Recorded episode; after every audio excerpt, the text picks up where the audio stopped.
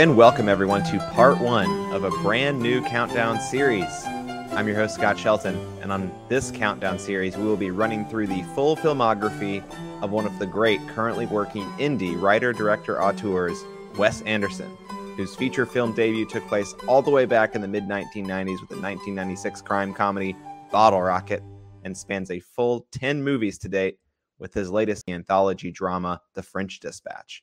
We'll be covering all 10 of those movies in this countdown in anticipation of Anderson's next film, which we expect to come out later this fall, the romantic dramedy Asteroid City. But before we get to today's topic of Bottle Rocket, with me, as always, I have my countdown co hosts, Scott Harvey and Jay Habib. Guys, how are you both doing? Are you ready to return to that countdown life? The countdown crew is back. Yeah. Uh, yeah, no, I'm I'm looking forward to this series. It will be a nice um, palate cleanser from the James Bond series, which you know it ha- it had some highs, but was definitely my least favorite series that we've done so far. I thought this was a Um, Bond movie for a second, though. Honestly, I mean, that Oh, of yeah, heists in totally. I'm kidding. Um, but yeah, no, Wes Anderson in recent I'm interested to revisit these films because like in recent years he's become one of my favorite filmmakers. Um, but I'm not I haven't always been a fan of his older work. And there's two films I hadn't seen, including today's um bef- before. So I'm interested to see on revisit how much I appreciate or if I feel the same about some of those movies like Rushmore and The Royal Tenenbaums, which haven't always hit for me in the past. So um looking forward to it. Should be a fun series.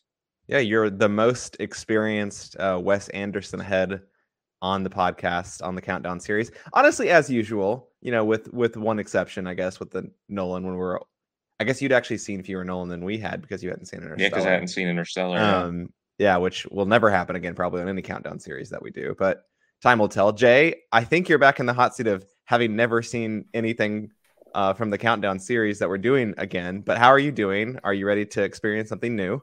Oh yeah, we are we are back and I'm here for it. I am in the hot seat of never having seen any of these movies and knowing very little about Wes Anderson and his film style. Yeah, when's the last time this happened? This was because you'd seen some stuff from Fincher. I Star Wars was the last time. Star happened. Wars, yeah. So yeah, the first yeah, because you'd seen some Bond. You'd seen Actually, a Bond no, movie. I had never seen a Bond movie either. But Okay, Star Wars hadn't seen was a Bond first, movie. so yeah, Never Star Wars and Bond were the two. I will say I, I felt more equipped to handle those. This this feels a little bit more outside my wheelhouse, but should be a good time. Yeah, that's a fair point. It's not um, it's not. They're not genre movies for the most part. Um, No, they're which not. Bond and, and Star Wars certainly are. But yeah, for me, I've seen all the, all the modern uh, Wes Anderson, none of the old. So I've seen everything from Moonrise Kingdom onward, um, which is his most recent four movies. So about half of his filmography. Um, but everything before that, I've only heard tell of. Um, and there might part of the reason for that is that Scott's, like Scott mentioned, not a huge fan of the sort of pretty much the, if I'm fair to say, the pre Moonrise Kingdom films. Um, With with one exception. With one yes, is exception. one. and There so one. The Life of whenever I debated going back um, and, and watching them, I was like, well, Scott doesn't like him that much. Uh, I, I don't know if I will. I mean, Scott's not the barometer for whether I like a movie or not, but he does. He does. He does influence what what I see with my limited amount of, of free time for older movies. Um, I wow, think it's that warms my heart to know that I have that kind of uh, Yeah, no, it's true. I mean, look, I didn't go out and waste two hours of my life watching the net last year because of you. So, so there you Fair go. yeah, you influence things on the on the margin for sure. And um, if that warms your heart, then I'm I'm glad we have that bond. But guys, I think it's probably about time to talk about Bottle Rocket. Like I mentioned already, it's released in 1996, co-written by Anderson and Owen Wilson, and starring the latter as well as his brother Luke. Bottle Rocket launched Wes Anderson's career as well as the careers of Owen and Luke Wilson, thanks to high praise from critics and also fellow industry veterans, most notably Martin Scorsese, who says Bottle Rocket's one of his favorite films from the 1990s. But like many of our countdown series part one films, Bottle Rocket was a failure at the box office. Um, an- a, pretty much a complete failure. It was a total bomb. Granted, expectations were not very high for it, but it did sort of raise to prominence from critics. It, I think I'm not sure if it actually won any awards or not off the top of my head.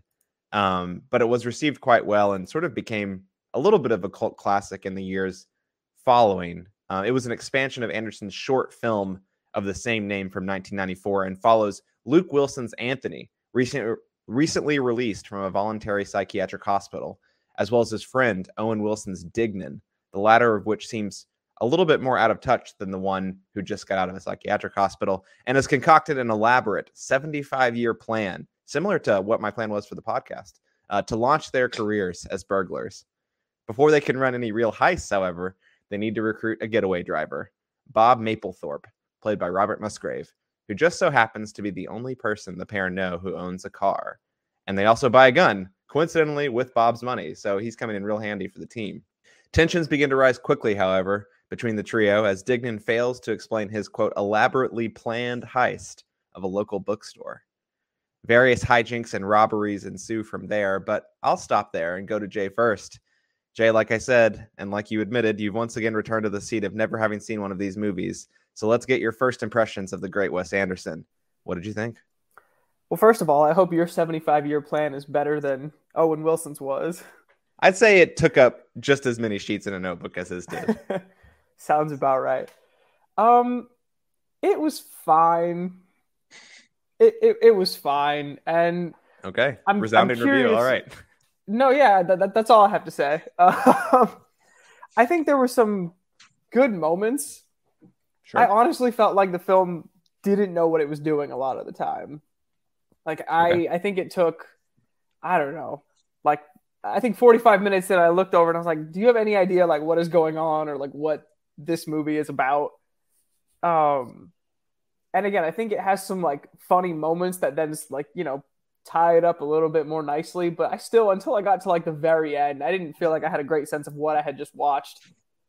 Um, and what's interesting to me, and I'll be curious to hear your thoughts on this, was I went you know on Letterboxd and I started reading through some people's reviews, and I felt like I noticed the people who reviewed it more highly were like, "Oh, you can totally see Wes Anderson's like, you know, the early makings of his style like starting to come through in this." And I'm sitting here like, "Well, maybe that's why I don't appreciate it because I have no idea what I'm looking for. I'm watching this movie from scratch and I don't know, maybe in the same way that like I wouldn't necessarily have thought following was halfway decent if I hadn't seen almost everything else Nolan had done and been like, "Oh, see, like this is very Nolan-esque." Like I felt like maybe because I was coming in on a clean slate. I was like, it was fine.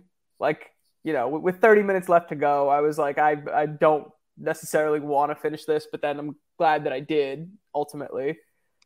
Um, yeah, not not coming in too hot on this one. Scott, um, d- did you get more out of it than Jay? Is it better than fine for you? Yeah, it is. I, I enjoyed it. Um, I, it I found it pretty charming in the end. I, it is a little slow to start. I agree.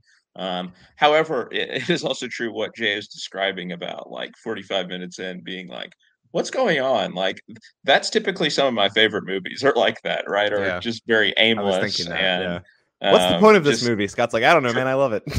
driven. It's the. It's all about the vibes, baby. This yeah. movie is about the vibes. Um, which is interesting, right? Because that is not what I usually think of with Wes Anderson. Um, and may, maybe there are, to, to Jay's last point there, maybe there are, like, if you get really inside baseball, maybe there are some things like particular themes or, or types of characters that he's interested in or something that remain consistent um, throughout his filmography or like that you can see the signs early on of where he was going. But mostly for me, I was kind of like, um, shocked that this was a Wes Anderson movie. I think he is less le- he is not really doing his own thing as we know it now as much as he is kind of mirroring the style of what was going on in like 90s late 80s like independent american movies with like you know jim jarmusch and steven soderbergh and richard linklater all these types of people were doing these character pieces that were driven more by the people and the dialogue than they were by the plot. Um, and I think that's definitely what you get with with this movie. I mean, it's ostensibly, you know, you described it as a crime comedy, but the crime isn't totally important to the the progression of the movie. Um, and it, it is funny, but I don't know that it's like it really pigeonholes itself into either one of those genres. Um, I think it is more about it's it's a character study, like I said, of these two guys, um, one of them being this sort of um, you know Luke Wilson's character Anthony trying to be this guy who's kind of trying to go straight, especially after he um, you know meets and falls in love with this um, housekeeper at the motel, um, and then Owen Wilson's Dignan as sort of the chaotic figure who keeps trying to you know bring him back into this world of crime, even though neither one of them is really that skilled at it, um, which is kind of what leads to a lot of the humor in the movie. Um, it's you know th- there's something about their friendship which um, sustains, which which stays you know present throughout the movie, and I think um, you could make the case that they're you know Anthony continuously being drawn back into you know doing these crimes despite you know knowing that it could sabotage his relationship and everything he's going for um, is kind of more about his friendship and i thought that the movie had a real affection for both of the characters, even though they're both kind of screw ups in their own way. Um, I think in the end, you you learn to to like a lot of them, or to to, to like both of them. You um, find them both pretty charming in the end, and I like some of the ensemble figures as well that pop up. Um, so in, in, that regard, um, I think it's a, a really you know it's a fun, it's a charming movie. Um, it's probably somewhere near the middle of the mental rankings I have of Wes Anderson at, at this particular time. Um, but I am glad that we watched it, and it is interesting to see where his career jumped off because I do feel like it is mostly different from the heavily stylized, like everything, you know, symmetrical like a Swiss watch um, type of filmography, t- type of filmmaking that we will see visually at least um, going forward with um, his movies. Maybe he just didn't have the capability of doing that early, this early in his career. Um, but I think you start to see some of it more, even with Rushmore. And then by the time we get to like Tenenbaums, his style is firmly established. But it's it's a it's a fun movie. Yeah, it certainly felt different for me as well. I especially when you when you think about the films that I've seen, which again only starting with Moonrise Kingdom in what, 2012, I think was when that movie was. Um, so he has like almost 20 years, I mean 16 years to develop that style to the point there, but vi- visually un- uh, unrecognizable to me as a Wes Anderson movie. I do think that there are certain elements and themes that that you could tie to other f- films or or things that he's interested in. I, I do think the sort of relationship that it's exploring between you know Dignan and Anthony, I think it is is the kind of Wes Anderson like relationship that you'd see him explore, like this sort of like weird dynamic that you don't really fully understand, like what's brought these two people together, really. Um, but they are brought together and they do seem to be inexplicably bound um, to the point like you're talking about Scott, where Anthony continues to help Dignan with these harebrained schemes that he has over and over again. Um, and then there's like the zaniness I think there is some like zaniness to it in the final act that mm-hmm. that feels closer to something that you might see in in another in other Wes Anderson movies. Um, it's toned down in this film compared to what I think you well we might get later on in the Countdown series. Um, but I do think that you you can sort of see the, the, early there. But the bottom line was, if I didn't know this was a Wes Anderson movie, I, I don't think that I would have guessed it was a Wes Anderson movie. Um, at least on my experience. But overall, I mean, it's I, I, kind of always think of like Luke Wilson and Owen Wilson, especially Owen Wilson, as just these people who have always existed and have always been doing things in film and the media business, but like to also realize that this was their career starts is like kind of wild. I mean, the fact that Owen Wilson thought about going into the Marines after this movie flopped at the box office rather than continuing to act is like pretty is like a pretty wild thing to think about and the movie is also based on a short called Bottle Rocket, yep. which was they were both in as well. So their friendship with Wes Anderson is really what um, started both of their careers, and obviously, you know, they've appeared in many, if not all, of the movies to date. So. Yeah, that's I don't yeah I don't know the specific count off the top of my head, but that, that sounds about right. I mean, Owen Wilson's in so many of them for sure. Luke probably as well. I mean, Owen Wilson is a co-writer on this film. He's I think he co-writes several of Wes Anderson's movies. Maybe not more recently, but definitely in in the earlier run. So definitely, if not a muse, then um, a very serious co-collaborator for a while there. But I think with the high level thoughts, I guess my last note is that I I also liked this. I think that I felt like what you guys are saying about not really knowing what the movie where the movie was going. It's certainly something that resonated with me. I mean, we're like 40 whatever like through the first half of the film and like we've spent 25 or 30 minutes at this motel and then they're like disband the group. I'm like, what on earth is this movie doing? Absolutely no idea what's going on. Um, I didn't mind it though. I, I did I found it pretty funny. Um which I mean maybe I thought it was funnier than you guys thought it, I'm not sure, but I just thought the I mean so so much of the stuff at the motel is just like so cringe um in a way that made me that I ended up laughing laughing about like and also just makes you kind of roll your eyes and be like, yeah, yeah, a white guy wrote this for sure. Um, which I thought was like, uh, you know, take take it or leave it, I guess. But it was just kind of a, a bit weird, but in a way that I think just because I am a bit partial to to Wes Anderson, I, I still laughed at anyway. But maybe we can talk more about that later. Let's talk about the Wilson brothers more specifically. I was already talking about the start of their career. Jay, what do you make of these two Wilson performances? Yeah, I mean, I think they're the only thing. I shouldn't say like that. They're they're one of the like, big. Oh man, they're, they're, they're probably the biggest thing that gives this movie a shot. I think. Um, for me, I mean, you know, sure. you I think Scott Harvey described it as like a character study on these two, and like you know, the relationship between them, I think, is kind of what holds it together for me. I think, uh, in particular, at uh, at Owen Wilson when he's kind of like, you know, just kind of moping up by himself um, and Luke and I'm forgetting the actor uh, who played Inez, but the two of them are kind of walking up like, "Hey, you want to come out with us?" And he's just kind of sitting there, like not saying he's like standing there, just like you know, kind of like chucking the little explosives, just being like you know, all mopey as if like he could have been 16 in that scene, but he's like a fully grown man. Um, and yeah, I don't know, like his for me, it was Owen Wilson, I think, who I was just more interested in, given like how I don't know, chaotic and childish he was. And like right from the get go, when he's like, you know, oh, we're like, you know, gonna do this stuff for like a Mr. Henry. I'm like, oh man, like, you know, how many like if it was like 2021, how many Nigerian princes would you be supporting today? like it was like clearly like, oh, you're a bit of a buffoon.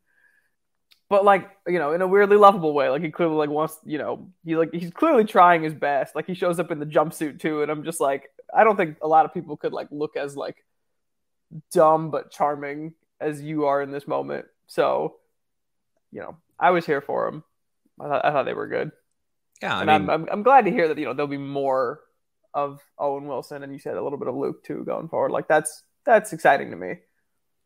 Yeah, I mean, I think it's fair to say Dignan's a, a bit of a loser. Anthony maybe straddles that line as well at times. He's a loser who like, you know, is pretending not to be or like who the movie is yeah. pretending not to be, but he's like clearly such a loser too. Yeah, Owen Wilson, like he has a there's a confidence about the character, even though ultimately, as the plot reveals itself, like you see that he doesn't actually know what he's talking about, really. Uh, but there's enough; he has enough like confidence in himself and in his schemes, even from the very beginning, even from that first scene at the hospital. Um, to where you can understand how Luke Wilson would be like, all right, let, you know, I believe you. Let's give this a shot or whatever.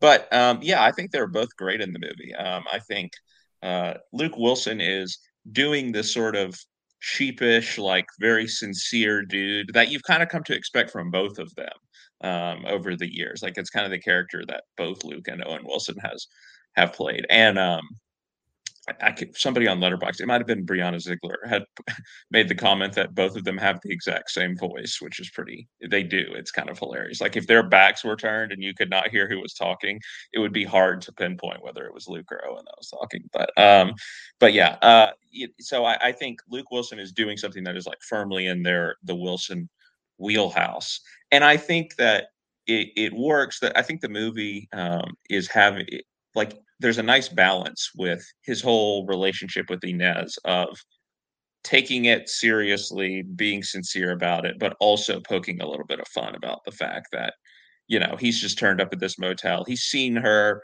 They've barely exchanged any words together because they don't really they don't speak the same language really. Um, and yet, you know, he's like in love with her. He's ready to drop everything. He's given her the money. There, there's like a line where I liked when um, he and Dignan are like fighting about the fact that he's given her all the money um, out where they park the they stop the car or whatever and have the, well, the car broke down. Yeah, right. Yeah, um, and Anthony says like her name's Inez because he keeps referring to her as a housekeeper or maid, and he's like, and my name's Dignan. it was just a funny exchange of dialogue. Again, that kind of gets at he's being so sincere about it, like she's a person, man, all this stuff, but he doesn't really know her, and we know that. And when Dignan says, "My name's Dignan," um, he's kind of just taking the piss out of that whole thing. So there's a good balance there, though, because you still want the best for Anthony, and at least he believes that his best is to be with Inez, and she seems to reciprocate his feelings. So there is that. Um, so I thought I thought they both gave a good performance, and Owen Wilson, like, it's a little different from that usual Wilson role. Um, what Owen Wilson is doing again, because there's there's more of a chaos to him and he at least again pretends like he knows what's going on whereas you know you usually think of owen wilson again as being kind of the dumb sheepish like wow guy you know who just kind of stands around and observes everything that's going on um, he's much more of you know a proactive figure in this movie so i liked seeing a different side of him than probably what we'll see in some of the other movies and in, just in his career in general but i thought they were two of the strongest parts of the movie for sure yeah, I think a lot of the film ultimately relies on these two performances. Like, I mean, like you'd said at the outset, it, it is ultimately a character study. I think Wes Anderson's generally interested in, in character study types. And I think putting these two people next to each other is sort of trying to dig into what about their personalities links them together in a way. And I think that that Anthony does see some sort of charm in Dignan, has the sort of personality where he doesn't want to disappoint other people. Um, which is why he's reticent to tell Dignan about the money that he's given to Inez. Um, and why he so readily, you know, joins up again with with Dignan shortly there. You know, months later, I, I get the impression, but shortly after in the film's time, um, when he sort of asks him to join the gang again and do another heist. But uh, yeah, I I, th- I do think that I think Owen Wilson's probably the standout for me if I if I had to pick one of the two. And I think that's just because what you're saying, Scott. We're sort of we're sort of engineered around this like, okay, this is this is what a, a Wilson can do in a movie. And I, and I did think that what Owen Wilson was doing was a little bit different than what I'd experienced, which is probably a little bit unfair to Luke. But um, I also find Anthony just to be a less interesting character at the same time. Like he's this person who like he's kind of a dope. Like I mean, he maybe he's not a loser in the same way that that Dignan is, but like he's gone to this motel and he's fallen in love with the housekeeper. Like what? like come on, get come on, man, get your head on straight. Um, I I I also find the conversation that he has with his sister at the beginning of the film is her name Grace, I think. Um, to be yeah, to be pretty pretty pretty pretty rough one on him like I, I was kind of disappointed that they didn't go more places with that sort of dynamic. Although I know he writes her a letter that um, later on in the film, and that's sort of played for a little bit of a laugh, although more of just a bridge between two parts of the movie. Um, but he kind of just gets slapped around by this like ten year old, which I just think was was one of the more funnier interactions that he has in this in the movie. Um, but yeah, Owen Wilson, I think really impressive stuff. Like kind of, I'm trying to think of like a good comparison, but he's just sort of this like get like loser guy, like I was saying, who's just like deranged and confident enough to be creating these just like completely stupid schemes. Um, but he's like found people that like are either equal or, or like either persuadable enough or just like gullible enough to or, go along.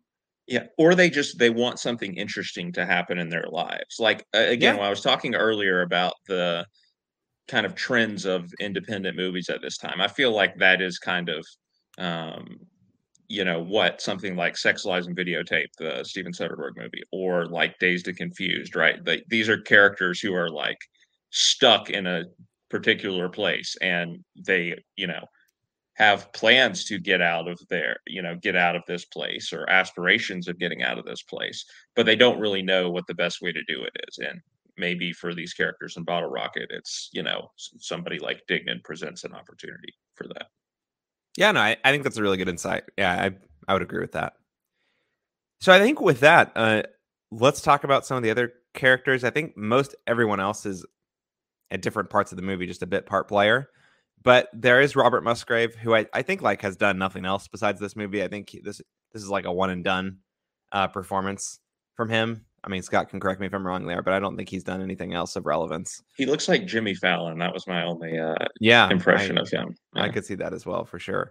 Um, but there's also Lumi Cavazos, which is which is Inez um, in the film, and then uh, James Caan of Godfather fame, uh, playing uh, Mr. Henry, the sort of um, I don't I don't know like mysterious uh, like ringleader of this burg of this like burglary group that uh, Dignan wants to join and then does eventually join um, by the by the end of the movie. Jay, what did you think of these sort of supporting roles in the film? They were fine. Again, sorry, I gotta expand my vocabulary a little bit here. Um, well, talk, I, you you were you were like shaking your head earlier when I when I think we were talking about Inez. But you, do you want to talk yeah, about no, that a little that, bit? that's where I'll go. I mean, you yeah. know, it. I mean, we've already touched on how it's a little bit silly that you know uh, Luke Wilson after like just getting out of like uh, it's like voluntary hospital and whatnot, and like what little he goes through in the early parts of the movie, like shows up and is now like head over heels for this person. To me, it was the scene where he's uh, having someone translate uh, his like big romantic speech to her, and I, like I can't even remember exactly like how he described it, but it was something really horrible. Like he basically just like said, you know, like oh, this like person from Paraguay who's like really sad or like you know really like really I can't remember even exactly what he said because I just remember like rolling my eyes so hard mm-hmm. because I, I couldn't tell if the movie was like in on the joke that like this guy is you know completely like reducing all of her dimensions or if like this is actually how like you know the presumably like white writer of this movie like wrote this like simpleton housekeeper to be like it was just like oh my god. Um and you know like what little agency they give her and being like i can't run off with you. Like your life is a mess like goes away what 10 minutes later? Um at least you know it tries to when she uh sends the translator again to be like tell him i love him and then you know it all gets jumbled up because owen wilson is hilarious. But yeah if, if uh I, I don't know if we should uh start our strong female character tally that we had in the nolan countdown but we're starting at zero. What I will say about that is, yes, I, I, mean, although I personally do think the movie is in on the joke at certain moments, I do think this is something worth revisiting, though, because um, it is a critique of Wes Anderson that he writes from a very white perspective, and that most of the actors he casts in his movies are white. Now, there are going to be obvious exceptions to this. We'll see Danny Glover in The Royal Tenenbaums. We'll see Jeffrey Wright in The French Dispatch. Um, but it is a criticism, however valid or invalid you may think it um, I mean, is, I, it is I, it is something that is lobbed at him fairly often now. And I'll say, like you know, uh, like service level, there's no issue with that. Like I don't, I, yeah. I wouldn't expect someone like him to like you know tackle a project that like wasn't like that. Like it would either probably come across like very disingenuous or just offensive at worst, right? Like so like him like writing what he knows is like fine you know, I, I just, you know, I wonder like, you know, all right, like where, where will we go, you know, in terms of like, like obviously he's not female, but like, you know, where will we go in terms of you writing like strong female characters, even if you still feature like predominantly white actors across your movie? Yeah. I don't movie. think the female characters is as much of a problem again, as it, it, it is, it is more the race thing. Um, at least in my memory. Um, but also Isle of Dogs is some, is another movie where we'll, definitely have some something to talk about there with what they do with Greta Gerwig's character in that movie. Sure. I had I had forgotten about that. Although I often forget about Isle of Dogs being being a Wes Anderson movie, to be honest, which I don't mean as too much of a dig, but it I definitely remember having that conversation on our Isle of Dogs podcast a, a few years back. Because yeah, yeah, because that was 2018, so we definitely talked about that one. Mm-hmm. We did, yeah. Um, yes, yeah. In this, I, I do think this character, I guess, just to dovetail off what you're saying, Jay, to to me, I I I feel like it's it's just it feels more condescending from like a racial perspective than a than a female perspective for me. Um, at least the way it's written. I can't like Scott, I think Wes Anderson is is often in on the joke that he's doing, but I also could not tell whether he was in on the joke with this character. I, I couldn't tell if this particular character was was one that he was in on the joke on. I think that it, it just kind of feels like tossed aside, if that makes sense. Like not like he's trying to be offensive or not be offensive. it just isn't a very important character for the story that he's writing in his mind. Like it's not an important focus. And so, yes, it's like eye rolly that this person's like in love with this random guy who's come to the hotel. But I think that there's just like an extra layer, like dynamic layer on top of that when you factor in like the sort of racial politics of like this person is a housekeeper at a motel. This is a white guy with money. I mean, not a lot of money, but he's got enough money to be giving her five hundred dollars or whatever um, at the end of it. And it does feel a little bit weird from that sense. I think that we have already probably put more thought into this character than Wes Anderson did. Um, maybe that's a, bit unfair um, to him, but it, it, did kind of feel that way to me in the movie. Talking about other characters, um, J- James Caan, I don't know. Like I guess he was in this movie. Um, it he feels like fun. It, it was it was fun. I, I did like some of a couple of the ping pong scene. So funny to me. Uh, I don't the know scene why. Where he tell the scene where he tells off uh, Bob's brother was pretty pretty. Oh great. yeah, who's also a Wilson, Andrew Wilson, their Andrew older Wilson, brother. Yeah. Um, Luke and Owen's older brother. That that was a good. No, that is probably that was a really good scene. And I do just find it it's like so predictably hilarious that he's like emptying Mapplethorpe's house when mm-hmm. they're doing the heist. I mean, that is genuinely funny. Although I, I think that you could have seriously just put like literally anyone into this role and it would have worked. I think it's kind of less the performance of James Caan and more the and more the sort of role itself played for really really good laughs. Um, so that's kind of what I felt about that. And then Robert Musgrave. I mean, it's I thought it was funny. I thought this was like a pretty funny character. Yeah. Um, not not a great performance, but a funny character, if that makes sense. Like I don't feel like he quite gets the like the sort of he because he kind of feels like a cross between Owen and Luke. Like he's sort of meek and, and looking for an adventure like Luke is, maybe even meeker, but is also like kind of crazy enough in his own right to sort of go along with Dignan.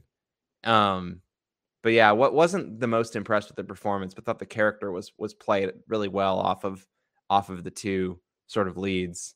Um, Scott, what did what did you think of these three characters? If there's one you want to laser in on specifically. Yeah, I don't know. I thought I just thought James Caan was fun. I I would I would love to know the story about how he got cast in this movie because again, Wes Anderson was like a no name um, filmmaker at the time, and James Caan. You have a five million dollar budget with Columbia Pictures okay. making it, so that might have that might have helped, but yeah, I just I wonder what what made James Caan want to team up with somebody like this. You know, yeah, late in late in James Caan's career when he could have probably been, you know, he could have worked for any director. He could have been in any director's film at that point. But, um, but yeah. Anyway, I thought he was fun. Yeah, I liked all the performances. I liked Bob as just kind of like the random guy in the background, right? Who, um, yeah. has his own set of problems, but like are just they're they're very much like in the background to what is you know going on or at least the other characters try to keep them there and keep it there in the background like bob's brother is getting arrested for like the marijuana growing the marijuana plant or whatever and it's like this huge deal to him because he thinks he's about to get go down too and dignan is just like forget about it, man. Like he he's he just is single minded. Like no, the thing we are trying to do right now is the most important thing. Also, um, his brother's so, such a dick. Yeah, he's Bob is is he's like the put upon figure. Um, but also Anthony can be a little bit put upon too. So I think it it makes sense that there's like a little bond there between the two of them. And in the end, Anthony's like, no, I'm only going to do this with you if you also bring in Bob. That's probably fair. Any other characters you guys want to talk about? I mean, that really covers most of it. I guess the only other ones of any sort Kumar of real plan Applejack is, well yeah, Kumar and Applejack, who are in the final heist of the movie. Any thoughts on those guys? Well, well, we can go to you first here. I mean, they were funny. Kumar, I mean, uh, poor Applejack. He just uh, he wasn't wasn't fit for that life. uh, Jay, what what did you think of uh, well, we can just talk about the final heist in general. What did you think of the final set piece of the film? Yeah, I liked it. Um, and again, like I felt like the movie ended on a high note for me because of that. Um, my God, it was so chaotic. Um, Applejack and Kumar were really funny. Like I, I, felt for both of them. Even Kumar, who like you know just clearly so inept and like you know you couldn't crack it because you never knew how to crack it, like the safe. I was like, ends oh, up standing man. in the freezer for no reason. Like yeah. yeah. Yeah, no. uh, To me, the, the final heist was full of funny moments. I think to me, the, the most ridiculous was how people just kept walking in. It's like you're all supposed to be. You're always at lunch at this time. Yeah. And the guy's just like, not always. And then like more and more people start coming in, and I don't know, like the, the you know someone's like walking breaks, the elevator keeps moving. Who's in the elevator? Like it was, it was all, I don't know, like I that. Yeah, that, Put the that really masks was- on, even though they've already seen their faces. Yeah, right. Yeah. And like how like stupid looking the masks were too. Like the whole thing. Yeah. They were basically uh, just like socks they put over their head. Yeah. Yeah, yeah. it, um, Well, I think they're literally like pantyhose, is what they are. Yeah. I think so. Yeah, because Yeah. you see the little like because they're sheer. at the top. Yeah, Yeah. and yeah, it was it was ridiculous. But like, it, like that's that's the part that I was like, all right, fine. This is all coming to a head. Like you're all so disorganized and like it's nuts, and I'm here for it. Poor Applejack. Do we feel bad for Applejack and Kumar? I can't tell if we actually feel bad for them or not. I feel a little bad for them. Not a lot of. I don't know. They them. they've little bad probably them. been they've probably been hoodwinked by Mr. Henry the same as, you know, Yeah. everyone else has really. Uh, That's true. because that's, you know, they're his associates too. So Yeah, that's why I was trying to figure out if I was feel bad for them because obviously he's just set this up to to just empty Bob's yeah. house, um, Poor his Bob. Frank Lloyd Wright designed house. It's Mhm. ridiculous. But yeah, no, the the last part is is the best part of the film for me, and like I was saying at the sort of at the start, I also think it's the most Wes Anderson kind of of in, in a way. It has, at, at least in terms of flavor, it feels the most Wes Anderson. Maybe thematically, there's there's other parts that you could point to in the film that are pretty Wes, but the zaniness and like I just associate a lot of a lot of zaniness with with his filmmaking style, and this has a lot of it. Certainly, the consistently funniest part. Na- nowadays, you know, if this heist it would either be like animated or you know you'd have like all That's these true. people that they would be running in and it would be like Back a tracking forth. shot and then they would Yeah. stop in the middle of the frame. You know, that, that's exactly how it would. Uh, work visually, nowadays, definitely, like we will definitely see that for sure in future future films as he gets more refined in his own style that he likes visually. I mean, frankly, I don't think this movie's edited very well. I don't know if that's like a hot take or not, but like it's like very choppy editing, and I think you get a lot of that in the in the final heist. But the laugh sort of made up for it for me, and yeah, Apple Applejack and Kumar. I mean, the fact that Bob is just so insistent that he didn't shoot his gun, Yeah. and he shot an Applejack It- in the arm. That's just so hilarious to me. it reminds me again thinking about another you know filmmaker who was coming up just at this time quentin tarantino right like his Sure. you know breakthrough movie involved Pulp Fiction was only a few years after this. getting accidentally shot also uh Yeah. was yeah a year or two prior to this so i, I mean I, I, he probably wasn't thinking about that but i'm just saying like you know it fits right along with the sort of trends in in independent filmmaking at the time but Because Pulp Um, Fiction was what? Was that 95 or 94? 94 94. Yeah. Yeah. Wes Anderson, what a faker. Just stealing stuff from other independent filmmakers. No, I'm kidding. Um, I guess I mean if this I don't know I don't know what was included in the short in the short film or not. Maybe maybe Quentin was stealing from uh, from Wes. I don't know. Hmm. I'll have to get them on the Yeah, podcast and ask them what the deal with that was. Fine by me. Yeah, that'd be a those podcast. Support it. Elvises up. I'm sure you got connections with what you do, Scott. Um, I don't. Well, I think I think Wes's movie this past year was a focus. Was it a focus film? I, no, no, it was a Searchlight film. maybe Um, maybe Jay's got connections too. I know Quentin Tarantino did the uh the podcast with Dax Shepard that is like the Spotify uh Spotify original or whatever. yeah, I'll, I'll, I'll check with my focus pals I know, uh, I'm just kidding. because Moonrise Kingdom was a focus film. Um, so I'll, I'll check in with my focus contact to see if we can get Wes on the pod. The other thing I liked um in the final heist was the Rolling Stones needle drop was I thought was really um, well used. I'll leave it to Scott to point out a needle drop. Okay, okay, music guy. I'm kidding. I'm kidding. It was good. It was a good Yeah. A- any other last thoughts about Bottle Rock? I mean, we could probably talk more about the themes explicitly if you guys want to. I mean, we talked about the final heist. I mean, well, I guess like, what did you think of the? I mean, Jay thought the first sounds like the first two thirds were, were fine and pretty and fairly uninspiring. If I think that's that's fair to say. I think that's a fair characterization. Scott, do you want to talk more specifically about what you found charming about the first two thirds? I mean, you said it got off to a slow start, but were there elements that that were able to pull you in still?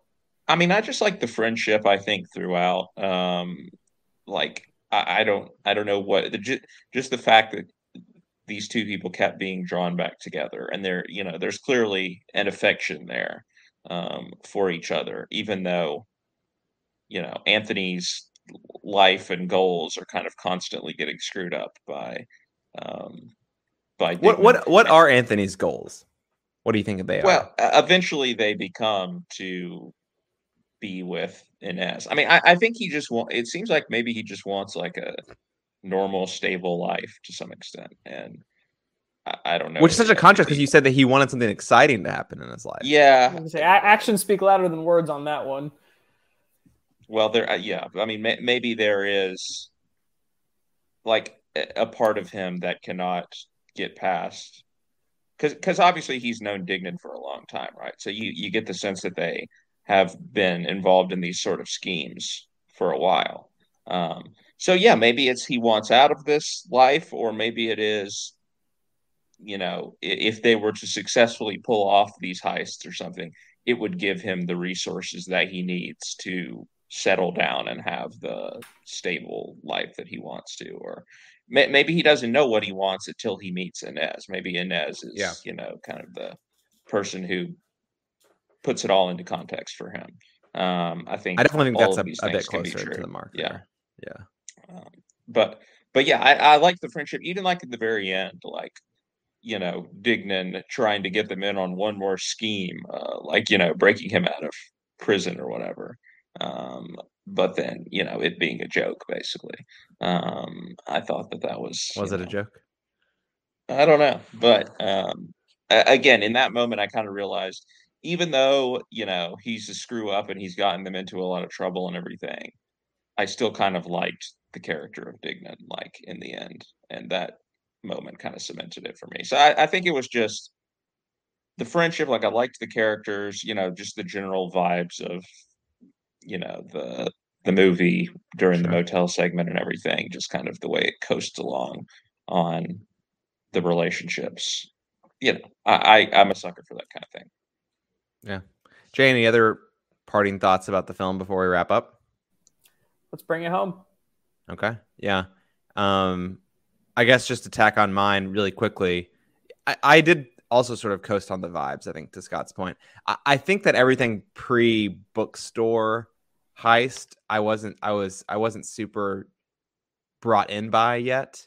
And then I think once they actually do the bookstore heist, I think that's maybe when I was a little bit more keyed in. And then I do think that in spite of the cringiness of aspects of the motel, which I already talked about, I do think because you're getting to know these characters a little bit better, it does it did pull me in a little bit more. And then the final act of the film was it has its highs and lows, but that high with the with the final heist um was was pretty good and and I guess I'll save it. I, actually, I guess I'll just well, this will be our favorite scene or moment. There's a I'll start just because this I was about to segue into this. Um, there's a moment like right at the end of the movie, or not right at the end, but like towards the end of the that high scene where there's an opportunity for both Dignan and Anthony just sort of to, to leave Applejack and run away. Um, and and Anthony is telling Dignan, "You should just run. I'm going to go back for Applejack." And Dignan's like, "No, I'll do it." And he's like, "I won't get caught because I'm innocent." I'm like, "What on earth are you talking about?" just so serious and but also stupid and silly at the same time in a way that doesn't that, that kind of humor doesn't always work for me but it's just like so earnest i guess in the moment that it's it's able to it was able to crack to crack my gruff exterior um jay what was your favorite scene or moment from bottle rocket well you took mine so now i have to come up with a new one well, I, the whole the line and everything Pretty much, yeah. Well, that that moment, just like where they're yeah. arguing about who should go back in. But I can yeah. take another one. Um, and I'll, I'll, go ahead and say it's when uh, Dignan is being conveyed that Inez is in love with uh, yeah. Andrew, and he's like, okay, like clearly not getting that he's supposed to be relaying this message back. And then later, when he's like, you know, talking to Andrew about it, and he's just like, yeah, like Anthony. he's weird. He like he loved you, and he was like, wait, what? Like, was he translating? He's like, I, I don't know. Like he was speaking English. It's like, no um just yeah. another moment where you're like man how do you function This is, they're Um, also like in the middle of like a gallery, like an art gallery launch or something like that. I don't know what they were actually at when that happens, but but there's like a bunch of people there, wasn't it? Like some sort of like Or was art it a show. bar. I might just be forgetting. thought Oh, was it a just like bar? party or something. Yeah, It was Yeah, a party. some- yeah, something that like makes that. maybe it's just a party. I just thought it was so weird that he's like on this rotary phone. yeah at a because he calls Inez and he's like, "I'm at a party." Yeah, that could be Right. a gallery launch. It's okay. You can you can be at a It was party. weirdly specific. Maybe it was. I don't remember. But I just yeah, feel like I'll- there's a lot of art in the background, but maybe I maybe I wasn't paying attention. I don't know. Um, but that's a funny scene for sure. Scott, what was your favorite scene or moment? There's a moment I like where Dignan is like describing his backstory with Mr. Henry, and he's talking about like the fact that the that was used as a landscaping. The the front of the Yeah. you know scheme is that it's a landscaping company, and he's like lamenting the fact that he like actually enjoyed working with Mr. Henry, and he's like. But he actually also enjoyed the landscaping part of it. He's like, somebody had to mow the lawns or whatever. Yeah. Somebody had to clip the hedges. It was funny, but it was also like a nice moment of sincerity, like to help you see that that character is like a real person that like you know stuff actually matters to him. Yeah, it definitely forecasts or um you know foretells that he's basically just going to be an Applejack or Kumar, which is exactly what it ends up being because those guys are not in it for the heisting; they're in it for the for the mowing of the lawn. I think. Um, but yeah, oh Kumar, Kumar, Kumar, Kumar, what a guy. Uh, all right, guys, let's put a score on it. Jay, to you first. Out of uh 4.5, what do you? I'm kidding. Out of 10, what do you give this one? so wait, what? um, five point four. I expect we'll go up Whoa, from here, but I, that's I like a you, zero on Jay's ranking. We we we are so past those days. You, with all the movies I've watched with you guys, I've had to come up with like a deeper scale, right? Otherwise, Yeah. it just doesn't. Worse than Attack of mm. the Clones. All right. Well, I mean, again, that that was probably like before we'd started shifting. Like, I think honestly, Rise of just messing with Skywalker was the first movie where I dipped below like five. So, you know, we we we need to t- treat everything before that with a grain of salt. But For sure. yeah, See, Dig- Dignan should have just said to Anthony that love won't save you, only my new powers can do that. And Jay would have boosted the score a little bit. ha ha ha. uh Palpatine's back. Somehow Palpatine. Somehow returned. Palpatine has, Has returned. returned. Yeah. Oh, Oh. good. Scott, what do you give this film? Somehow Mr. Henry has returned. Um, I give it a 7.7. I enjoyed the movie. I think it's a nice, charming start. You know, charming and slight start. Like, again, you would not have expected that the person who made this movie would go on to become one of the most significant independent or, you know, auteur filmmakers of the last 22 years and beyond. But yeah, it's cool to see that that has been the case. And it was nice to finally check this off the list because I'd never seen this one. So 7.7. Yeah, For me, closer to Scott than Jay, I'm giving this film a 7.3. I enjoyed it. I did. Um, like Scott, and I think we've all said, slow to start for sure, but grab me. Eventually, it'll be. I'll be curious to see over the next few films how this film, if it does, in a you know coherent way, bridge towards the the Anderson films that I have seen. But with that, I think that's going to wrap up part one of our Anderson countdown, guys. We're back. The Anderson countdown is happening, and we have uh, nine or ten more parts ahead of us, depending on if we do a, a, a retrospective episode, which I always feel like is a coin flip about whether we make it to a retrospective episode or not. But sometimes we do, sometimes we don't. Uh, guys, any any socials you wanna you wanna plug here, Jay? J Habib one five on Letterboxd. You won't find much there. You won't find much there. I'm at Scarvy Dent on all platforms. And I'm at Shelton2013 on Twitter, Letterboxd, Serialized. Ne- the next goal is to get Jay on Serialized. I think that's our next mission. Please follow our podcast as well. That's on Patreon at www.patreon.com slash mediaplugpods. Support us. Uh, we'd really appreciate that.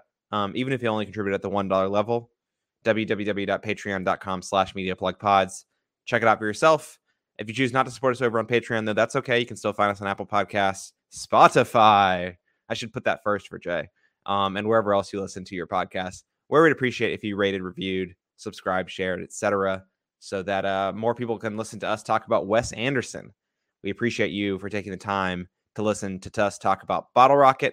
We'll be back next week with a discussion of Wes Anderson's second film, Rushmore. Uh, Owen Wilson also co-writing that one, and I think he's also in that film too. I think he is he in Rushmore? Maybe not actually. He might not be. That might be the one he doesn't appear in. Yeah. Oh no, he does. He he has a uncredited cameo in the There film. we go. Uh, just looking at it now. But he did co-write with that with Wes Anderson, and we'll be talking about that film next week. But until then, for Scott Harvey and Jay Habib, I'm Scott Shelton. We'll see you next time.